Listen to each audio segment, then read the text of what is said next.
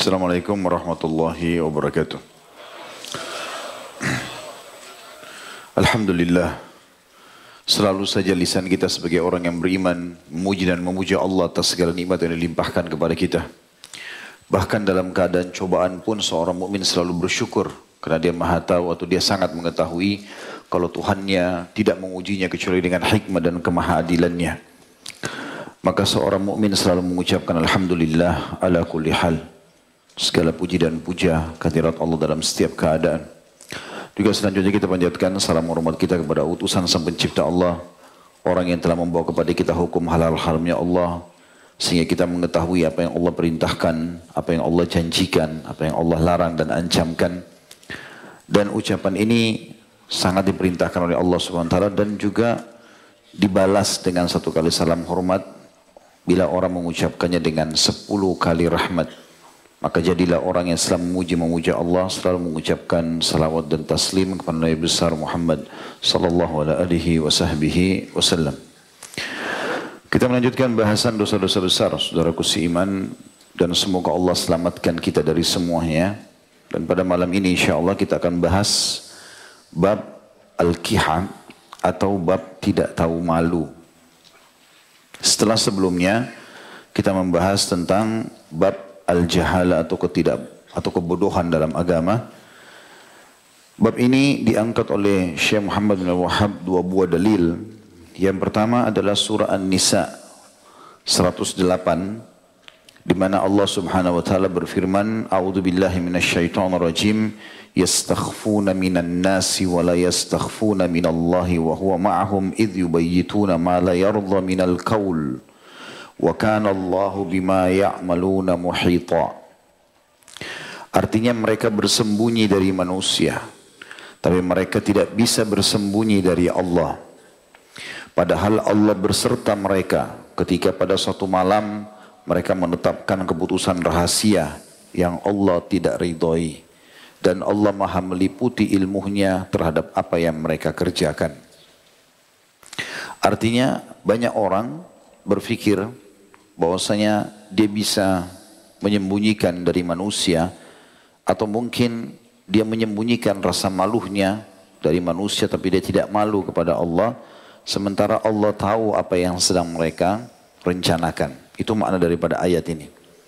Jadi nanti lebih dalam insya Allah kita bahas masalah bab ini ya. Dalil yang kedua adalah hadis Bukhari dari Abu Mas'ud Uqbah bin Amr radhiyallahu anhu.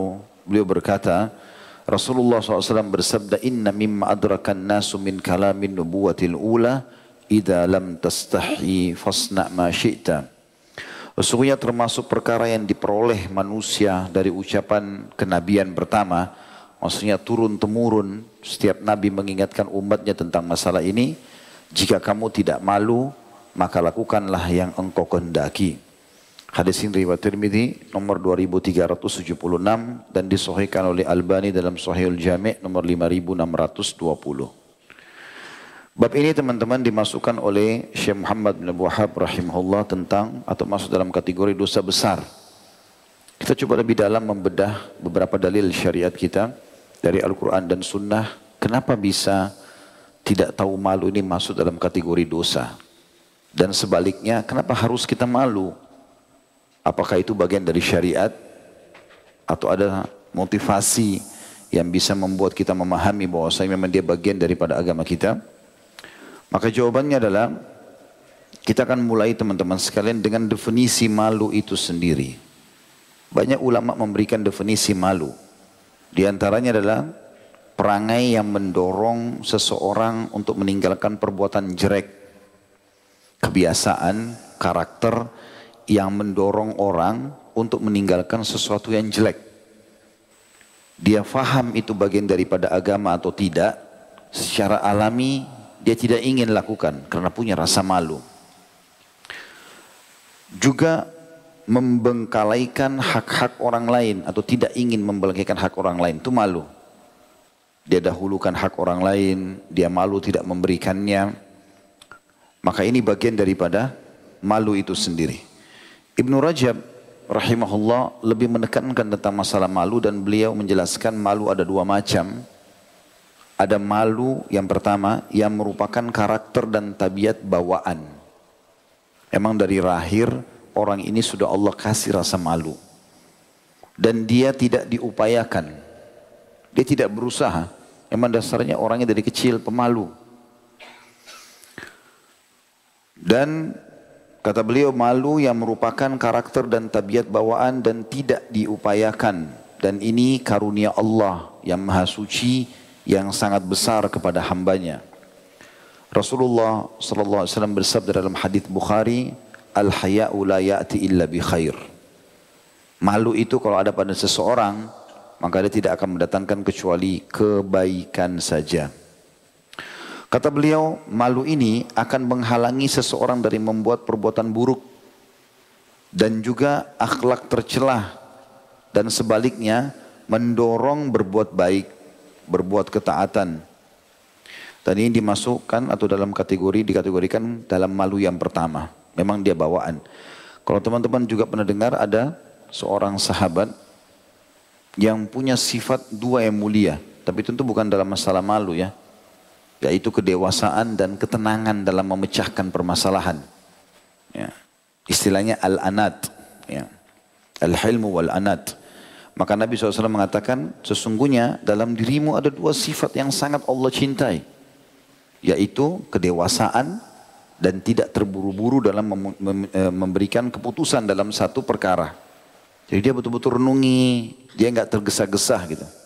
Maka sahabat ini berkata, ya Rasulullah, apakah itu Allah berikan kepadaku atau aku memang berusaha sehingga aku meraihnya?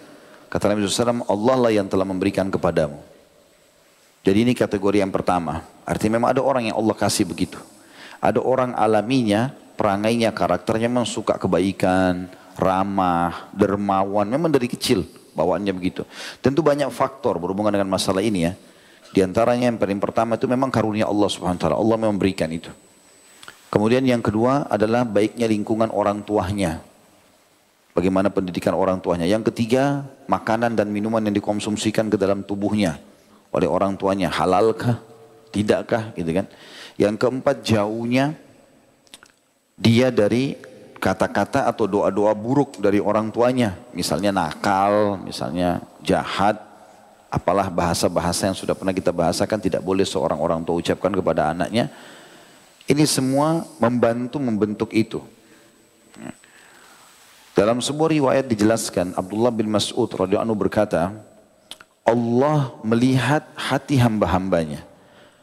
Maka Allah mendapatkan hati Muhammad adalah hati yang paling bersih. Maka Allah pun menutup risalah kenabian dengannya.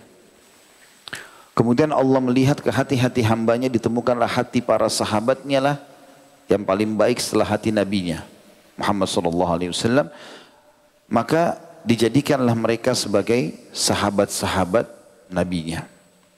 Jadi memang ada yang Allah pilih seperti itu.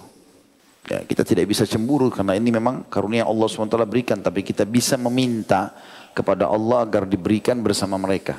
Mirip dengan kasus riwayat Anas radhiyallahu anhu yang beliau berkata, tidak ada hadis Nabi SAW yang membuat kami lebih gembira dibandingkan sabda beliau, almaru ma'aman ahabbah. Seseorang akan selalu bersama dengan orang yang dia cintai. Di, di akhirat maksudnya di surga, akan bersama-sama.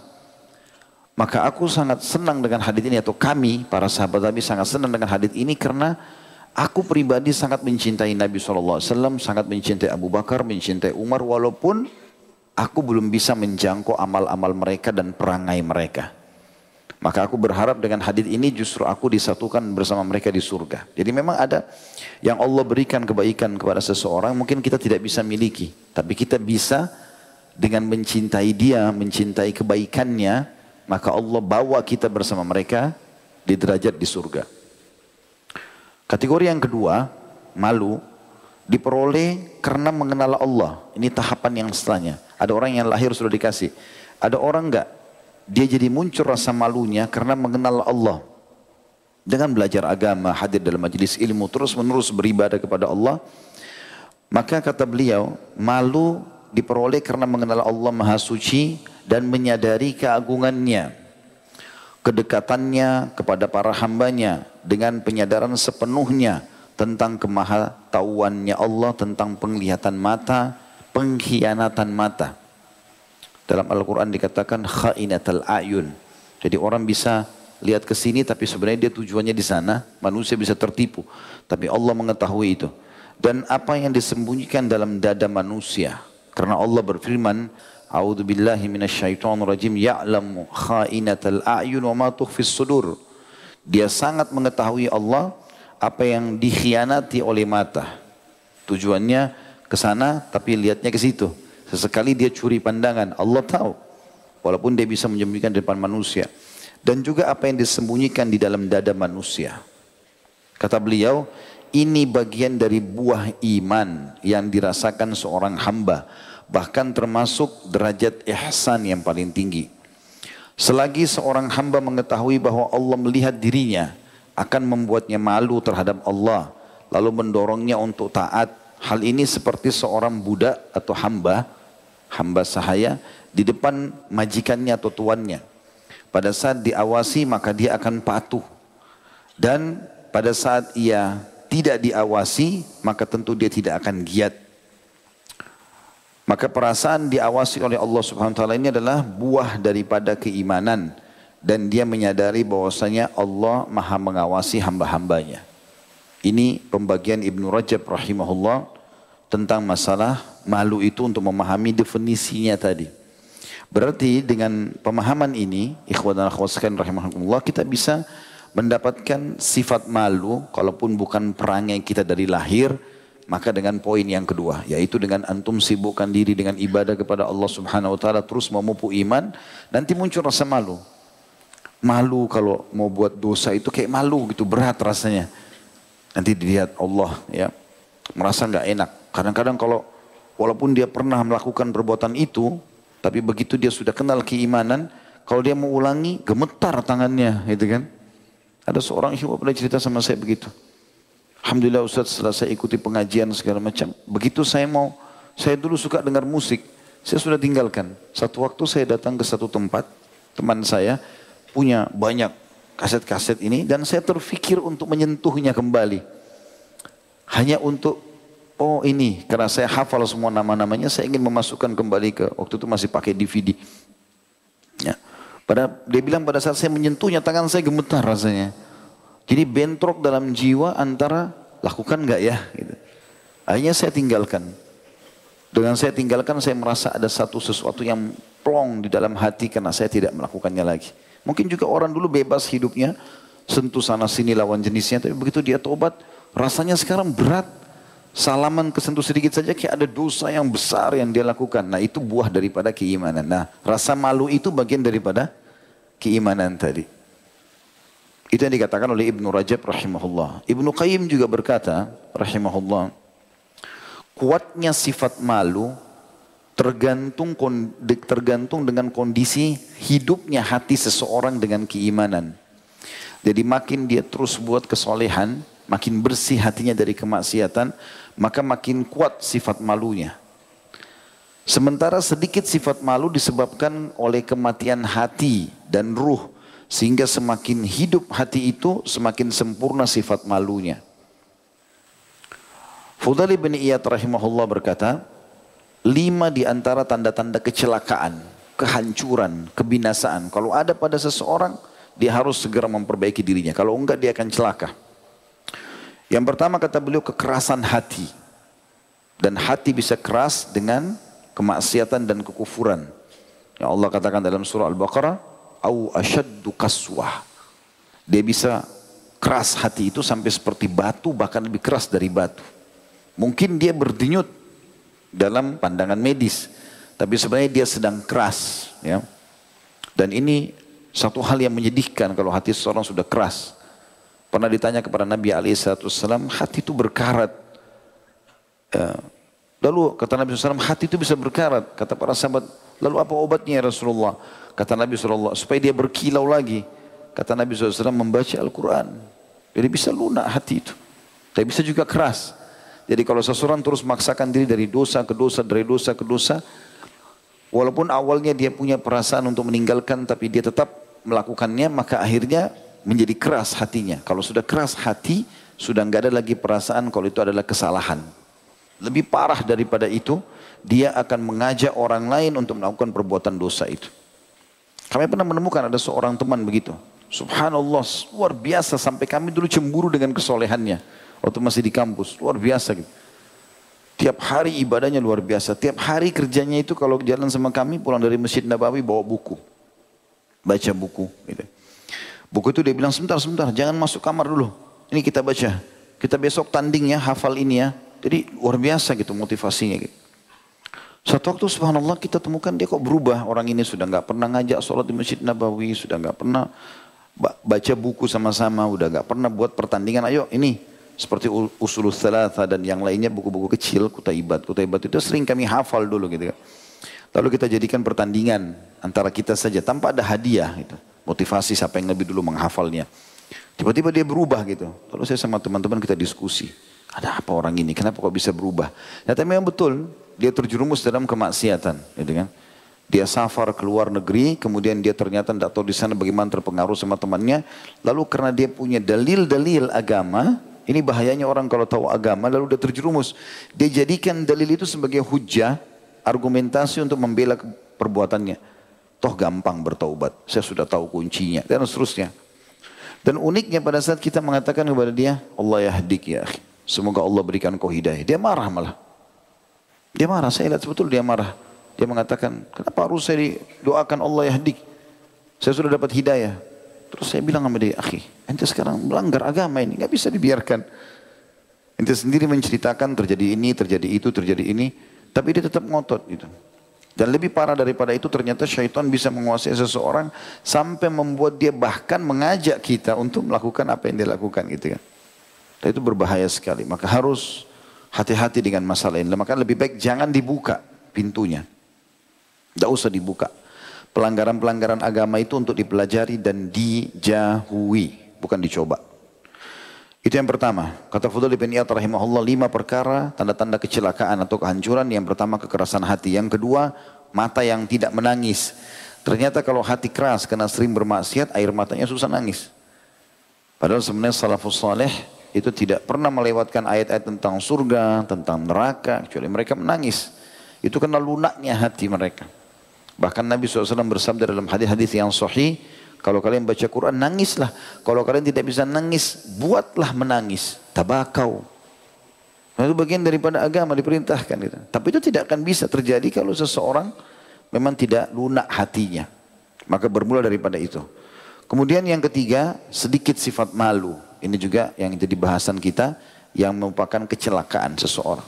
Enggak ada malunya, kecuali sedikit itu pun kalau ada tersisa gitu kan. Kemudian yang keempat cinta dunia. Dunia kita jadikan sebagai fasilitas, bukan target. Apa pun yang luput dari dunia ini, gak usah pedulikan. Selama antum masih memiliki keimanan. Karena iman dunia ini sifatnya datang dan pergi. Mau pasangan hidup, mau anak, mau siapa saja, teman-teman, mau pekerjaan, datang dan pergi. Kita pun begitu, kita pun akan datang pada mereka, kita pun akan pergi sebagaimana mereka juga gitu. Itu keadaan dunia. Kita nggak perlu terlalu mencintai dunia ini.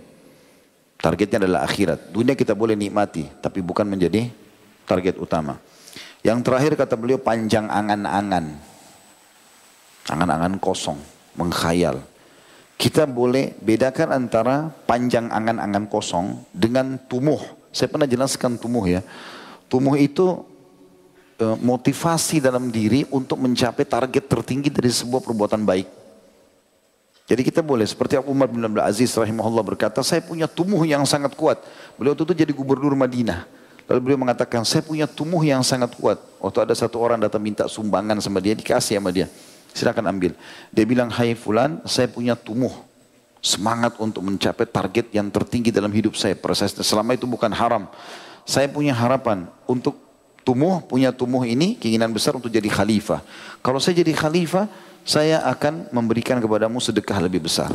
Orang ini mengatakan tidak berjalan beberapa tahun kecuali Umar bin Abdul Aziz sudah diiklankan jadi khalifah. Saya pun datang kemudian dia pun memberikan apa yang dia janjikan. Dan saya tidak menemukan harta lebih berkah daripada harta yang dia berikan. Tapi di sini tumbuh angan-angannya itu punya makna.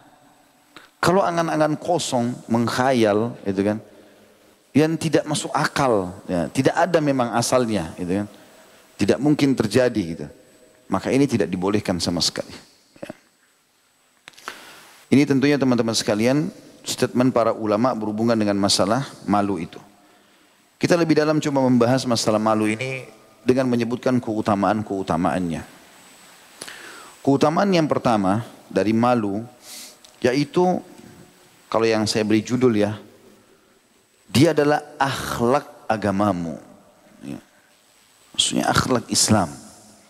Memang setiap muslim harus punya sifat malu. Beranjak daripada sabda Nabi alaihi salatu wassalam di dalam hadis yang sahih diriwayatkan Imam Malik likulli dinin khuluq wa khuluqul islamul haya semua agama itu punya akhlak yang menonjol perangai yang menonjol dan perangai yang menonjol dari Islam adalah malu ini berarti bagian daripada agama juga dalam sebuah hadis yang lain telah ditanyakan kepada baginda Nabi SAW meriwayatkan Tirmidzi setahu saya hadis ini Ya Rasulullah, apakah malu itu bagian daripada agama kita? Kata Nabi SAW, ketahuilah justru malu itu adalah seluruh agama kita. Jadi bukan cuma bagian. Kalau kau betul-betul mengaku seorang muslim dan kau bisa mau dikategorikan muslim sejati, kau harus punya rasa malu. Dan Nabi SAW mengingatkan, Idza lam tastahi fasna ma Oleh karena itu kalau kau tidak malu, tidak punya akhlak agamamu ini, maka buatlah sesukamu. Ini banyak sekali contohnya, banyak sekali contohnya. Saya mungkin tidak bisa rincikan semua, nanti dipikir kita ini terlalu kolot atau garis keras lah. Kalau kita menjelaskan tentang contoh-contohnya gitu kan. Antum bisa tarik sekarang ke masalah medsos kita, sudah nggak ada rasa malu. Seorang wanita tampil dengan terbuka, seorang laki-laki terbuka, lalu ngomong macam-macam, keluh kesah tentang masalah rumah tangganya, tidak ada rasa malu. Ya, Padahal mungkin bisa saja dia baikan sama pasangannya. Bisa saja dia tutupi aib itu supaya orang tidak tahu. Mungkin satu waktu bisa jadi hikmah yang besar dalam hidupnya. Seorang mukmin itu teman-teman tidak banyak yang tahu tentang kekurangannya. Orang menilai kelebihannya iya. Karena dia tutupi aibnya.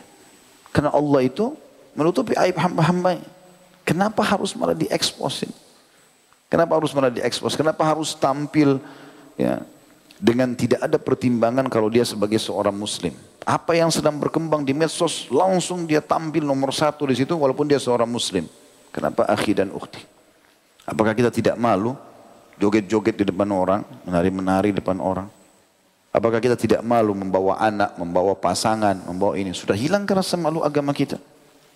Kalau antum punya istri, tutupi istri itu. Antum penutupnya, bagiannya. Bukan malah dipamer.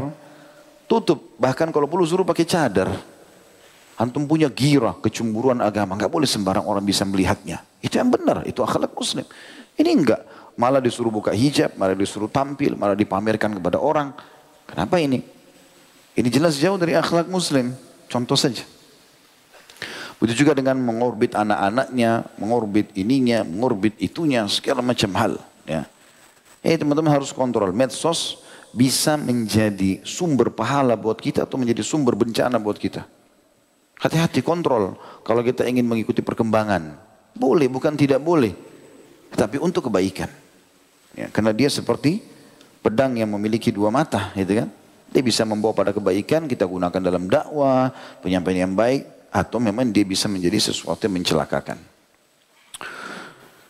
Kemudian yang kedua, Tentu ada juga perkataan Hudzaifah radhiyallahu dalam poin pertama ini ya. Masalah malu adalah akhlak agamamu. Jadi kau harus menonjol hai saudaraku muslim sebagai seorang pemalu gitu Kata Hudzaifah radhiyallahu la khaira fi man la yastahi minan nas. Tidak bisa dinilai seseorang itu punya kebaikan bagi orang yang sudah tidak malu pada manusia. Gak malu lagi, teriak-teriak sana sini, gitu kan. Sehingga akhirnya kita ngobrol pun tidak nyaman, hampir semuanya ya ditanyakan, hampir semuanya dia mau cari tahu, hampir semuanya dia mau campuri. Ini tidak ada rasa malu. Tidak ada rasa malu sama sekali. Saya umroh dengan jemaah, kalau ada yang datang kenalkan diri saya kenal. Kalau secara khusus saya mau tahu, Bapak kerja di mana, kenapa harus umroh, kenapa? Saya nggak campur, untuk apa campurin orang gitu. Mungkin dia tidak suka diketahui gitu kan. Sampai kadang ada jemaah yang datang, Ustaz ini si fulan kerjanya ini. Oh iya. Kalau dia tidak lanjutkan jelaskan saya tidak akan tanya. Kan tidak semua orang mau ditahu masanya gitu kan. Mungkin kenapa dia nggak kenalin diri ya sudah berarti dia tidak mau ditahu. Cukup. Dia datang, dia kenalkan diri atau dia tanya tentang program saya baru saya sampaikan. Kalau saya datang untuk menjelaskan kepada orang tidak. Kita punya rasa malu. Punya harga diri kan gitu. Itu bagian daripada agama. Yang kedua, keutamaan malu. Malu adalah sifat Tuhanmu. Allah subhanahu wa ta'ala. Allah sendiri pencipta punya sifat malu. Disebutkan dalam banyak riwayat. Di antaranya Hadis yang sahih, kata kita mulai dulu dengan ayat Al-Quran, surah Al-Ahzab, surah nomor 33, ayat 53. Tentu ayat ini panjang sekali ya. Tapi di tengah-tengah ayat, Allah SWT berfirman, A'udzubillahi minasyaitonir wallahu la yastahi minal haqq. Sesungguhnya Allah tidak pernah malu dalam menjelaskan kebenaran. Makanya ada seorang sahabat Nabi bertanya di masjid habis sholat subuh Rupanya mungkin dia sebelumnya mimpi junub. Lalu dia mengatakan, ya Rasulullah, sesungguhnya Allah tidak malu dalam menjelaskan kebenaran. Maka apakah bagi wanita yang mimpi juga mandi? Seperti laki-laki mandi junub? Itu kebenaran, harus ditanya. Maka kata Nabi SAW, iya kalau dia mendapatkan cairan basah di kemaluannya. Tapi di sini teman-teman sekalian, Sifat malu ini dalam arti kata pada tempatnya ya. Kalau untuk menuntut nanti kita akan jelaskan di penutupannya termasuk kita tidak boleh malu dalam menuntut ilmu. Yang dilakukan oleh sahabat ini tentunya. Yang jelas teman-teman sekalian Allah mengatakan wallahu la yastahi minal haq. Allah tidak pernah malu dengan kebenaran. Kemudian juga dalam sabda Nabi alaihi dalam hadis sahih inna rabbakum tabaraka wa ta'ala Sesungguhnya Tuhan kalian yang maha berkah dan maha tinggi, hayyun karim, sangat pemalu dan sangat mulia, dermawan, suka memberi. Yastahi min abdihi idha rafa'a yadaihi, dia malu dari seorang hambanya yang mengangkat tangannya ke langit kita untuk berdoa ayyaruddahuma safra atau sifra. Sementara hamba itu dikembalikan tangannya setelah doa dalam kondisi kosong. Artinya Allah malu kalau sudah dimohon lalu kemudian tidak dia memberi. Tapi saksi bahasan kita sifat Allah hayyun karim. Allah itu pemalu dan juga sangat mulia. Di dalam hadis yang lain disebutkan kata Nabi SAW dalam hadis riwayat Abu Dawud, An-Nasai, Al-Bayhaqi dan Sahih An Allah hayyun sittir yuhibbul haya was satru. Sesungguhnya Allah itu Zat yang maha pemalu dan juga suka menutupi kesalahan. Oleh karena itu dia mencintai sifat malu dan juga sifat menutupi kesalahan. Itu sifat Allah SWT. Jadi kalau antum kalau tahu kesalahan orang, jangan diekspos. Kayak sekarang lagi zaman medsos, ekspos sana sini berita orang. Jangan singgung. Ada sesuatu yang salah, kalau kau memang niat ikhlas karena Allah ingin dapat pahala dari saudaramu, datangi dia, minta waktu. Tegur baik-baik. Kirimkan berita di WA, kirimkan berita di SMS, telepon baik-baik, ketemui kalau emang itu bukan lawan jenis sehingga tidak ada pelanggaran agama, nasihati baik-baik, itu yang dilakukan. Ini yang kedua. Yang ketiga, keutamaan malu adalah bagian dari tolok ukur imanmu. Orang itu dianggap beriman, sempurna imannya justru kalau punya rasa malu. Sesuai dengan sabda Nabi SAW dalam hadis Bukhari Muslim, Al-imanu bid'u wa sittun au bid'u sab'un. Iman itu 60 sekian bagian atau 70 sekian bagian. Lalu kata Nabi SAW, Afdaluha la ilaha illallah. Yang paling baiknya adalah la ilaha illallah. Adalah la ilaha illallah. Kemudian dikatakan wa adnaha imatatul adha anit tariq. Dan yang paling rendahnya adalah memindahkan sesuatu yang berbahaya dari jalanan. Wal haya'u syu'batu minal iman. Dan malu itu adalah bagian daripada keimanan. Jadi ini dijelaskan tentang bagian dari malu itu adalah tolok ukur dari keimanan. Tolok ukur dari keimanan. Di dalam hadis yang lain pernah ada dan hadis ini diriwayatkan Bukhari, An-Nasai, Abu Daud. Pernah ada orang dari Ansar, dia nasihati temannya. Tapi nasihatnya itu supaya gak usah kau malu gitu-gitu. Lakukan aja. Entah apa yang dinasihati tapi seperti itulah kurang lebih. Maka Nabi SAW lewat di sebelahnya. Lalu Nabi SAW melarang dia. Menegur orang yang mengingatkan ini sambil mengatakan. Da, da'hu. Tinggalkan orang ini. Fa innal hayata minal im, fa innal haya'u minal fa innal haya'a minal iman. Sesungguhnya haya itu sifat malu bagian daripada keimanan. Justru jangan kau suruh orang supaya enggak malu gitu ya. Suruh mereka malu. Ini motivasi temannya jangan usah malu, buat saja gitu. Seperti sebagian orang kadang-kadang motivasi temannya begitu. Juga disebutkan di dalam hadis yang lain kata Nabi SAW dan hadis ini riwayat Tirmidzi al-haya'u wal-'iyyu syu'batani minal iman. Rasa malu dan sedikit berbicara. Dalam arti kata kalau dia berbicara bobotnya ada. Bukan omong kosong. Sesungguhnya malu dan sedikit berbicara adalah dua cabang dari keimanan. Wal badha'u suka mengucapkan kalimat keji menghina, menjatuhkan orang, mencela, wal bayan, banyak bicara omong kosong, syu'batan minan nifaq. Dua-duanya cabang daripada kemunafikan. Bahkan disebutkan dalam hadis Bukhari yang lain, masih di poin yang sama ya, poin yang ketiga. Malu bagian daripada tolok ukur imanmu. Kalau malu sama iman itu seperti satu partner. Kalau satu hilang, yang lainnya hilang. Kalau satu ada, yang lainnya ada. Tolok ukur keimanan luar biasa. Kata Nabi SAW dalam hadis Bukhari, Al-haya wal imanu kurana ujami'a. Iman, malu dan iman itu adalah partner sama-sama, selalu bersama. Tidak bisa dipisahin. Fa'idha rufi ahaduma rufi al-akhar. Kalau salah satunya hilang, maka yang lainnya pasti hilang juga. Jadi kalau sudah tidak malu, nggak ada imannya. Kalau tidak ada imannya berarti nggak ada malunya. Sudah begitu poinnya. Kita masuk yang keempat, keutamaannya. Sebab kehancuran bila tidak malu. Kalau ada orang, naudzubillah, mudah-mudahan di sini tidak ada teman-teman sekalian, kita berharap tidak ada. Kalau ada orang sudah tidak punya rasa malu sama sekali, bahkan sudah sampai terang-terangan mengerjakan dosa di depan orang-orang, ya, maka ini berarti Allah inginkan kebinasaan buat dia. Disebutkan dalam sebuah hadis yang disahihkan oleh Ibnu Majah, Kata baginda Nabi alaihi salatu wassalam, "Inna Allah azza wa jalla idza arada an yuhlika 'abdan naza'a minhu al-haya." Sesungguhnya kalau Allah menginginkan untuk atau ingin membinasakan seorang hamba, Allah akan cabut rasa malunya. Fa idza nuzi'a minhu al-haya lam talqahu illa mukitan mumakkita. Dan kalau sudah dicabut darinya sifat malu itu oleh Allah, kau akan temukan orang tersebut selalu dibenci di mana pun dia berada. Jadi ini termasuk keinginan Allah untuk membinasakannya. Gitu. Juga sabda Nabi SAW dalam hadis Bukhari, "Kullu ummati mu'afin semua umatku masih bisa dimaafkan. Illa al-mujahirin. Kecuali orang yang terang-terangan buat dosa. Udah nggak ada rasa malu. Gandengan bukan pada rasakannya, peluk-pelukan, ciuman depan orang. Modern.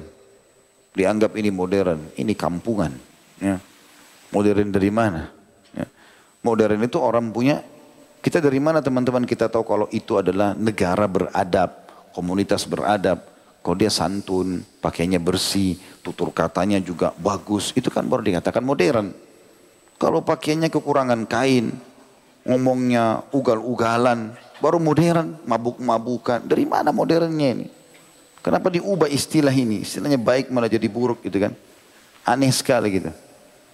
Zaman dulu perempuan tertutup, dianggap zaman kolot, peninggalan zaman, zaman dulu. Sekarang kekurangan kain, zaman modern. La haula wa la quwata illa billah. Akhir zaman. Lalu kata Nabi SAW, wa inna minal mujahara dan termasuk bagian daripada terang-terangan dalam dosa karena sudah tidak punya kemasa malu lagi ayya'mala billaili amala dia mengerjakan satu perbuatan dosa di malam hari thumma yusbihu wa qad satarahu Allah kemudian dia tiba pada pagi hari Allah tutupi kesalahannya enggak ada yang tahu nih fayaqul tiba-tiba dia bilang sama teman-temannya besoknya ya fulan amil tulbari hakada wa kada wahai fulan tadi malam saya buat ini loh saya buat itu loh. Saya kemarin sempat ini, saya ke tempat itu, saya ketemu ini, saya cium, saya peluk, saya ini, oh bangga-bangga saya minum ini, saya coba ini, segala macam hal. Waqad bata satarahu rabbuh. Padahal sebenarnya dia telah ditutupi oleh Tuhannya semalam suntuk. Wa yusbihu yakshifu sitrallahi, sitrallahi alaih. Tapi sayangnya justru dia sendiri yang membuka penutupan Tuhannya itu darinya. Juga disebutkan Pernah ditanya kepada baginda Nabi wassalam, Mal kabair, apa itu dosa besar? Kata baginda Nabi SAW, Al-isyraku billah, engkau berbuat syirik kepada Allah. Wal amnu min makrillah, engkau merasa aman dari hukuman Allah. Wal ya'su min rohillah, dan putus asa dari rahmat Allah. Tapi kategori bahasan kita, bahasan kita dari potongan hadis ini yang ketiga, al-amnu min makrillah, merasa aman daripada hukuman Allah karena sudah tidak punya rasa malu gitu. Yang kelima, malu itu kalau ada pada seseorang akan memperindah perbuatannya. Jadi akan baik otomatis karena dia malu gitu. Sebagaimana sabda Nabi alaihi salatu wassalam dalam hadis riwayat Tirmidzi, "Maka al-haya'u fi syai'in illa zanah wa kana al-fahsyu fi syai'in illa syanah." Tidak mungkin ada sesuatu itu dikemas oleh rasa malu kecuali akan terhiasi. Dan tidak ada sesuatu yang dihiasi dengan kekerasan, tidak punya rasa malu kecuali akan merusak sesuatu itu. Yang keenam, dia adalah sifat nabimu Muhammad sallallahu alaihi wasallam. Nabi SAW sangat pemalu karena tahu bahwasanya Allah SWT pemalu. Disebutkan oleh Abu Sa'id al-Khudri radhiyallahu anhu dalam hadis Bukhari Muslim, karena Nabi sallallahu alaihi wasallam asyaddu haya'an fil adra min al-adra'i fi khidriha. Sesungguhnya Nabi SAW itu lebih malu daripada anak gadis dalam pingitannya. Wa kana idza kariha syai'an arafnahu fi wajhihi. Dan kalau kami kami tahu Nabi SAW tidak suka sesuatu hanya dari perubahan raut wajahnya saja. Tidak pernah marah-marah secara khusus masalah itu. Karena semua punya sifat malu. Jadi Nabi SAW sudah ditahu oleh para sahabatnya kalau orang ini sangat santun, ramah, baik. Dan kalau tidak suka hanya berubah raut wajahnya saja. Dalam riwayat lain, dalam hadis Bukhari juga, kalau Nabi SAW tidak suka dengan makanan, tidak pernah mencelahnya. Beliau hanya tidak menyentuhnya saja. Sehingga para sahabat sudah faham, oh kalau Nabi nggak sentuh berarti tidak suka. Seperti itulah. Itu karena tingginya sifat malas atau sifat malunya alaihi salatu wassalam. Kemudian yang ketujuh adalah sifat para malaikat, malu itu sendiri. Sifat para malaikat. Disebutkan tentu dalam hadis Muslim, banyak riwayat menjelaskan masalah ini. Bagaimana Nabi alaihi, alaihi salatu wassalam pernah duduk di dalam sebuah kebun, kemudian dijaga oleh Abu Musa al-Ash'ari. Anhu, saya sahabat ini yang menjaga di kebun itu. Kemudian Nabi SAW masuk ke dalam kebun itu ada satu kolam gitu untuk berendam kaki. Biasanya kalau di musim dingin rendam air hangat atau air panas ya air hangat kurang lebih. Kalau musim panas direndam di kaki kakinya di air dingin. Itu termasuk sunnah Nabi SAW. Beliau sering kerjakan itu. Jadi beliau berendam waktu itu di musim panas kakinya di air dingin. Datang Abu Bakar minta izin, Nabi SAW mengatakan izinkan dia. Karena dia dan sampaikan dia termasuk ahli surga. Waktu itu Nabi kebetulan kelihatan lututnya.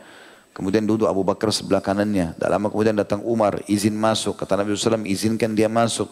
Dan sampaikan dia akan masuk surga dan dia akan mati syahid. Umar masuk duduk di sebelah kiri Nabi. Lihat Nabi kelihatan lihatkan lututnya, Abu Bakar sama Umar ikut-ikut. Lihatin juga lututnya. Karena Nabi buat berarti boleh nih gitu kan. Duduk bertiga.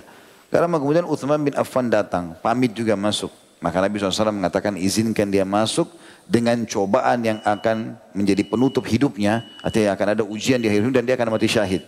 Lalu tiba-tiba waktu Uthman masuk, Nabi SAW buru-buru tutup lututnya. Duduk di sebelahnya Umar. Lalu kata Nabi kata Abu Bakar sama Umar, "Ya Rasulullah, tadi waktu kami masuk berdua Anda tidak tutup lutut. Kenapa Uthman masuk Anda tutup lutut nih?" Gitu kan. Kata Nabi SAW, "Alla astahimi rajulin istahaminhul malaika." Tidakkah aku malu dengan seorang laki-laki yang malaikat aja malu pada dia? Gitu.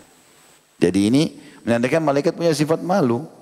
Dalam sebuah athar yang lain dikatakan, malulah kalian dengan makhluk Allah, maksudnya malaikat yang tidak berpisah dengan kalian kecuali kalian lagi di WC atau lagi sedang berhubungan biologis. Jadi selalu ada malaikat itu melihat, mengontrol. Malaikat itu terganggu dengan bau busuk yang manusia juga tidak suka, kata-kata kasar dan segala macam. Mereka ada. Antum salam kan ucapin salam kiri kanan. Udah para malaikat Allah subhanahu wa ta'ala. Yang terakhir yang kedelapan adalah sebab masuk ke dalam surga. Disebutkan dalam sebuah hadis riwayat Trimidi kata baginda Nabi alaihi salatu wassalam al haya'u minal iman wal imanu fil jannah wal bada'u minal jafa wal jafa'u fin nar. Rasa malu itu bagian daripada keimanan dan iman itu di surga. Pasti masuk surga. Kalau sudah punya malu dan dia ikuti dengan keimanan, karena tadi sudah kita bilang dia partner sama iman, maka dia akan masuk surga. Dan sifat jorok, suka berkata jorok, berkata kasar, ya, terbiasa untuk mengucapkan binatang-binatang lah, apalah segala macam kata-kata yang tidak nyaman ini, itu bagian daripada kekerasan. Dan kekerasan pasti masuk neraka, kata Nabi SAW. Pasti masuk neraka. Saya ingin menyebutkan ada tambahan teman-teman sekalian tentang uh, Al-Mawardi rahimahullah menyebutkan dalam kitab Adab Dunia wa Din beliau mengatakan malu itu dibagi menjadi tiga tingkatan. Yang pertama malu kepada Allah. Pada tingkatan ini seseorang akan mengerjakan semua perintah Allah dan meninggalkan semua larangannya. Ia malu karena iman kepada Allah yang maha melihat lagi mengetahui jika ia melakukan dosa. Dan juga ia malu dari sisi lain tidak beribadah. Karena Allah maha penyayang telah memberikannya banyak kesempatan hidup dan nikmat. Ini yang pertama, maksudnya malu kepada Allah. Yang kedua, malu kepada sama manusia. Malu ini diaplikasikan dengan menghargai orang lain, tidak saling menyakiti, serta juga tidak melakukan hal yang tidak seharusnya diperbuat di hadapan orang lain. Itulah yang dikatakan oleh sahabat Nabi yang mulai mulia Hudzaifah bin Yaman radhiyallahu anhu, la khaira fi man la yastahi minan nas. Enggak akan bisa dinilai orang itu punya kebaikan kalau tidak punya malu terhadap manusia. Yang ketiga adalah malu kepada diri sendiri, kata beliau. Artinya seseorang menjaga diri dari sifat-sifat tercelah walaupun tidak ada yang melihatnya. Maka saat sendiri ia malu melakukannya, ia malu untuk melihat atau menilai buruk orang lain karena dia tidak merasa lebih baik dari orang lain. Ya, masuk dalam kategori ini teman-teman, kalau orang yang sudah berpasangan suami istri apa, tetap harus hati-hati ya. Tidak boleh, bukan karena suami istri lalu kemudian boleh ceritain sembarangan orang. Tetap gibah diharamkan. Tidak boleh seorang suami cerita tentang teman kantornya ke istrinya, nggak usah cerita. Nggak perlu. Antum sama istri, maaf ini masih bujang-bujang ya. Ngobrolnya masalah cinta, masalah rindu, cumbuan, nikmati saja dia. Bicara orang gak usah. Pendidikan anak, mau makan apa, yang enak-enak saja. Kalau sudah mulai bicara, ada temanku, dah jangan cerita. Ya. Atau apalah yang seperti itu. Ya.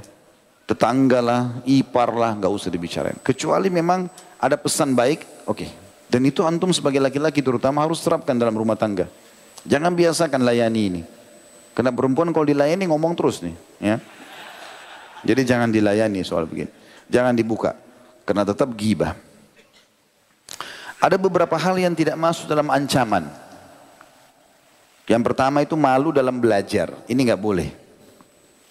Justru ini harusnya kita tidak malu dalam belajar. Maksudnya adalah tidak malu dalam menuntut ilmu ya. Oh saya malu ke Blok M karena rame orang. Salah. Nah, kan? Datang justru. Bukan begitu. Ya. Karena Imam Mujahid, seorang ulama tabi'in Mujahid berkata, La yata'allamul ilmu mustahi wala mustakbir. Orang yang malu dan orang yang sombong tidak akan mendapat ilmu. Mujahid ini perlu antum tahu ya, dia orang yang pernah menyetor lengkap 30 juz Al-Quran Itu sebanyak 30-40 kali kepada Ibnu Abbas. Radhiyallahu anhu Jadi dia duduk sama Ibnu Abbas, dia belajar dari sahabat ini saking sukanya dengan ilmu. Sampai dia duduk, dia ulangi 30 juz itu, hafalannya dan tafsirnya. Ulanglah yang kedua kali, ulang yang ketiga. 30 sampai 40 kali. Ini mujahid rahimahullah. Dia yang berkata, orang yang malu dan orang yang sombong tidak akan dapat ilmu. Dalam arti kata, malu di sini positif ya. Datang ke majelis ilmu, bertanya yang diperlukan, tapi tentu dengan adab-adabnya. Dengan adab-adabnya seperti di antara adab majelis ilmu tidak boleh memotong pembicaraan pemateri, bertanya sesuai dengan temahnya, gitu kan. Kalau sudah paham maka cukupkan diri dengan itu. Ya, tidak perlu untuk menonjolkan diri, riak kepada orang kalau memang dia tunjukkan kalau dia pintar dan seterusnya hindari semua. Dimaksud malu sih jangan malu adalah bertanyalah kalau yang perlu hadirlah di majelis ilmu, kejarlah di mana ilmu itu ada ya. Aisyah berkata radhiyallahu anha memuji tentang sifat wanita Ansar. Ni'man nisa'u nisa' al-Ansar lam yamna'na al-haya'u an yatafaqqahna fid din. Sesungguhnya wanita terbaik adalah wanita ansar. Karena rasa malu, mereka punya rasa malu tinggi sekali. Tapi tidak menghalangi mereka untuk memperdalam ilmu agama. Sebagaimana diriwayatkan oleh hadis Bukhari. Begitu juga dengan melakukan umumnya ibadah-ibadah yang memang harus dikerjakan terang-terangan. Hadir majelis ilmu. Pergi haji dan umrah. Jihad. Sholat berjamaah. Ya, sholat istisqa, sholat jenazah, sholat-sholat semua yang harus kelihatan oleh orang gotong royong, kerjasama, kegiatan-kegiatan bakti sosial, harus orang lihat. Jangan bilang saya malu untuk bekerja, enggak. Di sini bukan tempatnya. Karena Nabi SAW menunjukkan pada saat gari parit, khandak, beliau turun langsung. Dan beliau malah memotivasi para sahabat untuk melakukan perbuatan tersebut. Dalam jihad beliau turun langsung. Karena yang mendasarnya ibadah ini terlihat oleh orang. Itu juga masuk dalam masalah ini yang bujang-bujang ini. Malu melamar. Ya. Malu menikah. Kenapa belum melamar? Kenapa belum menikah? Malu. Kenapa malu? Saya nggak punya apa-apa. Coba dulu. Coba. Siapa tahu calon mertua antum terima memang mau cari orang miskin. Siapa tahu. Siapa tahu. Gitu kan. Karena sudah terlalu banyak orang kaya, dia mau orang miskin. Yang penting jujur misalnya. Kan gitu. Coba saja. Tempat bahasa Arab mengatakan jarib ta'rif. Coba kau akan tahu kan gitu. Belum coba sudah mundur duluan. Nah, ini bukan laki-laki berarti. Dan kalau sudah ditolak, ya sudah mundur cari manusia lain. Maka itu juga masuk dalam kategori yang harus diperhatikan tentunya. Dan yang terakhir adalah malu dalam menyampaikan kebutuhan-kebutuhan dasar kepada pasangan ini juga masuk. Banyak rumah tangga jadi kacau karena dia malu bicara sama istri atau sama suaminya. Tapi itu kebutuhan dasar. Terutama masalah biologis misalnya. Ya dia bahasakan baik-baik. Saya pengen begini, saya begini, saya begini. Apa yang kamu suka dipenuhi. Jadi ini harus ada bahasa. Saya temukan banyak. Ini perkara mungkin dianggap biasa. Tapi subhanallah besar masalah ini. Karena selalu dianggap remeh, dianggap tidak perlulah, tidak masalah. Akhirnya rumah tangga berjalan dingin, tidak ada sesuatu yang dianggap sesuatu yang mulia. Padahal biologis itu adalah 90% rumah tangga. Harus dikemas dengan cara baik. Maka ini juga tidak boleh malu dalam masalah ini tentunya.